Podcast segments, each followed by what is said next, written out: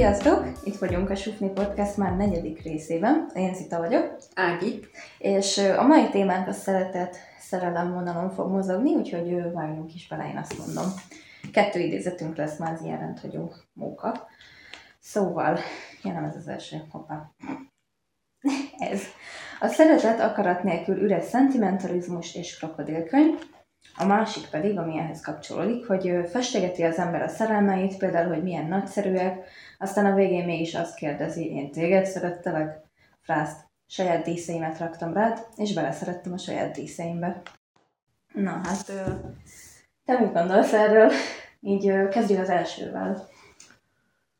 Hát a szeretetről kb. azt, hogy az nekem is egy meghökkentő felismerés volt egy könyvet olvasva, Erik Frommnak a Szeretet művészete című könyvét, hogy a szeretet igazából az egy cselekvés.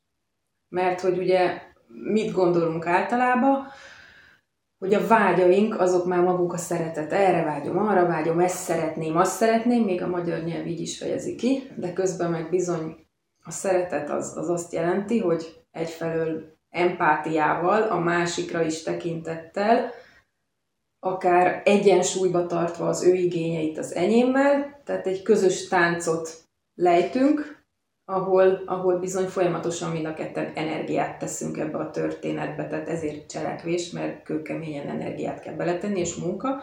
És így vicces volt, mert hogy újra olvastam ezt a könyvet, hogy följött, hogy ez a téma is lesz az adásba, és azt álmodtam ezt követően, hogy aláírtam egy szerződést, hogy ezentúl minden tőlem telhetőt megteszek, és belerakok a kapcsolataimba. E, ez ugye azért érdekes, mert hogy én tudom magamról, hogy valahol rettentő lusta vagyok, lévén rettentő erő, e, erőfeszítésnek, erőfeszítés igényesnek érzem azt, hogy a nem sok kapcsolatomat, mert nem hiszek abba, hogy sok kapcsolatot lehet minőségileg üzemeltetni, de hogy abba a kevés kapcsolatomba is tényleg akkor beleadjam szívemet, lelkemet.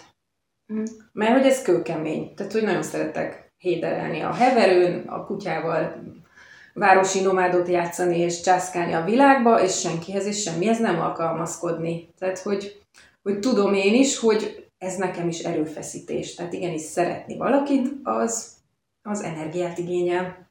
Igen. És ugye van ez az öt szeretett nyelv, minőségi idő, elismerő szavak, testi érintés, szívességek és ajándékozás, de hogy ugye mindenkinek más súlyjal ö, esnek latba ezek, és szerintem az is egy ilyen ö, tekintettel levés, hogy neked mondjuk lehet, hogy nem feltétlen az, hogy akkor szívességeket teszel a másiknak, viszont a másiknak meg igazából az az egyik legfontosabb, hogy, hogy érezze, hogy nem csak a hétköznapok sodródása, hanem ugye nem tudom, néha csak így, mit tudom én, csak egy pici randi, vagy ö, oda viszed neki a kávéját, és hogy valakinek ugye ezek. És ö, az, hogy, hogy alkalmazkodsz a másikhoz, hogy, ö, hogy tekintetbe veszed, hogy neki mik, meg neked mik, és akkor ö, igen. így mecsi, mecsi. Aha, igen, igen. Én azt figyeltem meg, pont így most így az összezártság alatt is, hogy például a mi szeretet kapcsolatunk, és nyilván ez se egy tudatos cselekvés feltétlenül, de hogy mégis ott van benne, hogy mi szívességeket teszünk egymásnak. Hát Tehát amikor el vagyok havazva, te van olyan, hogy megmelegíted az ebédemet, vagy én látom, hogy nyakig ülsz az online órádba, megkérdezem, mert épp felálltam, hogy kérsz egy pohár vizet. Tehát, hogy ilyen apró dolgokból, de hogy ez mennyire jól tud esni az embernek, és hogy, hogy micsoda megerősítése annak, hogy igen, figyelek rád. Tehát, hogy mi a szeretet, figyelem, fókuszált figyelem, akár tetszik, akár nem. És például én nem tudok fókuszált figyelemből túl sok embernek adni. Tehát kaptam már remete címkét, igen.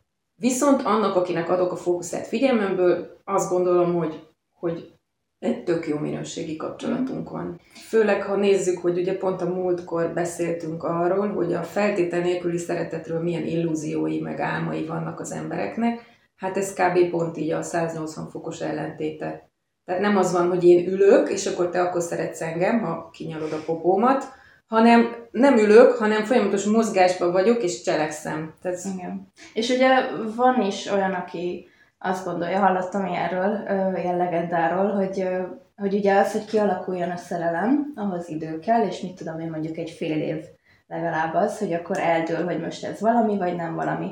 De szerintem ezt nagyon sokan úgy értelmezik, hogy ja jó, akkor én hátradőlök, mert úgyis majd kialakul fél év alatt, hogy meccseltek-e az emberrel, vagy nem, és, és akkor így nem raknak bele energiát. És akkor ott állsz, hogy már mint te a másik felé neki mondjuk nem feltétlenül így gondolod, hogy ja jó, hát akkor neked ez ennyi?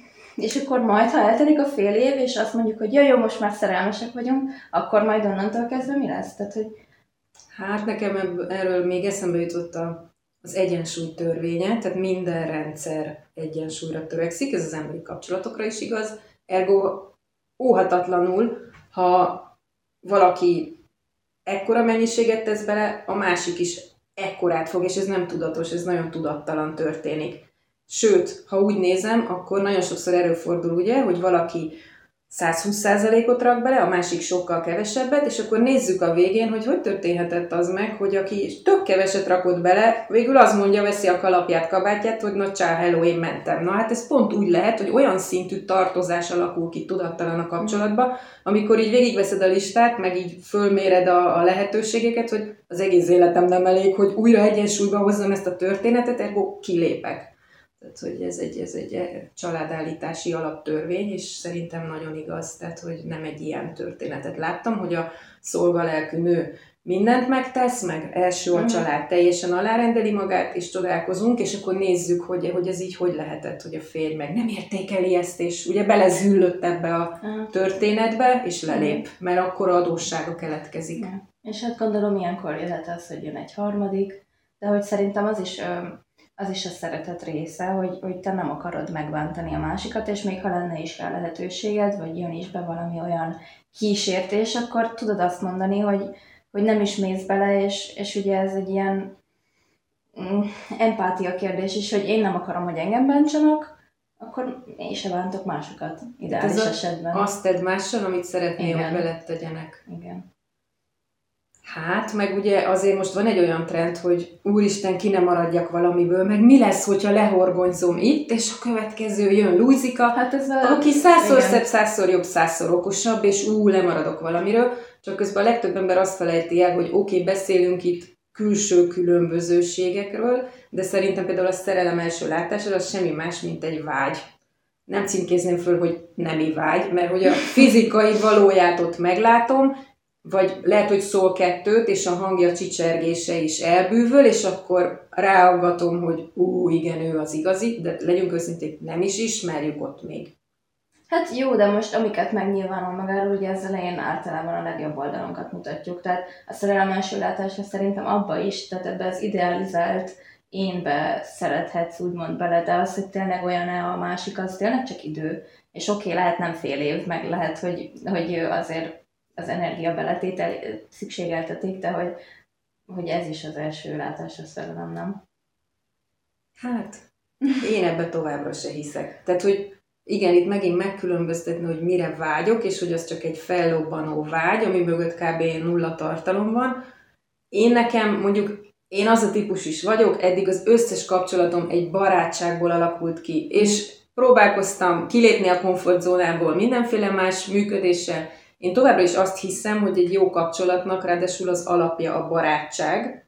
Mm. Nyilván ehhez elfogadom azt, hogy kell a, a fizikai vonzalom is, mert természetesen más a barátság, meg más egy párkapcsolat, de, de és egy barátságba is ugye rakom az energiát. Mindketten rakjuk az energiát, az attól egy minőségi kapcsolódás, mert óhatatlanul azért ez a szerelem, meg a tűzijáték, az, az, az azt mondom, hogy nem is azt mondom, hogy elmúlik, mert szerintem nem múlik el, de hogy abszolút egy hullámzó, hullámzó történet. Tehát, hogy hol szeretlek, hol utállak, ezek ugye a legtermészetesebb dolgok. Tehát, hogy aki úgy idealizálja a kapcsolatot, hogy az csak egy ilyen isteni csoda, hogy a másikra ránézek és, és ragyog a szemem, hát én azt tapasztaltam, hogy akit nagyon szeretek, azt tudom a legjobban utálni. Tehát pont azért, mert az érzés annyira intenzív fel, és annyira szeretem, hogy annyira tudom utálni is adott helyzetekbe. Tehát pont az érzelmi felfokozottság jelenti azt, hogy nagy erős érzelmeket vált ki belőlem. De hogy olyan nem volt még, hogy ne utáljam azt, akit nagyon szeretek. Igen.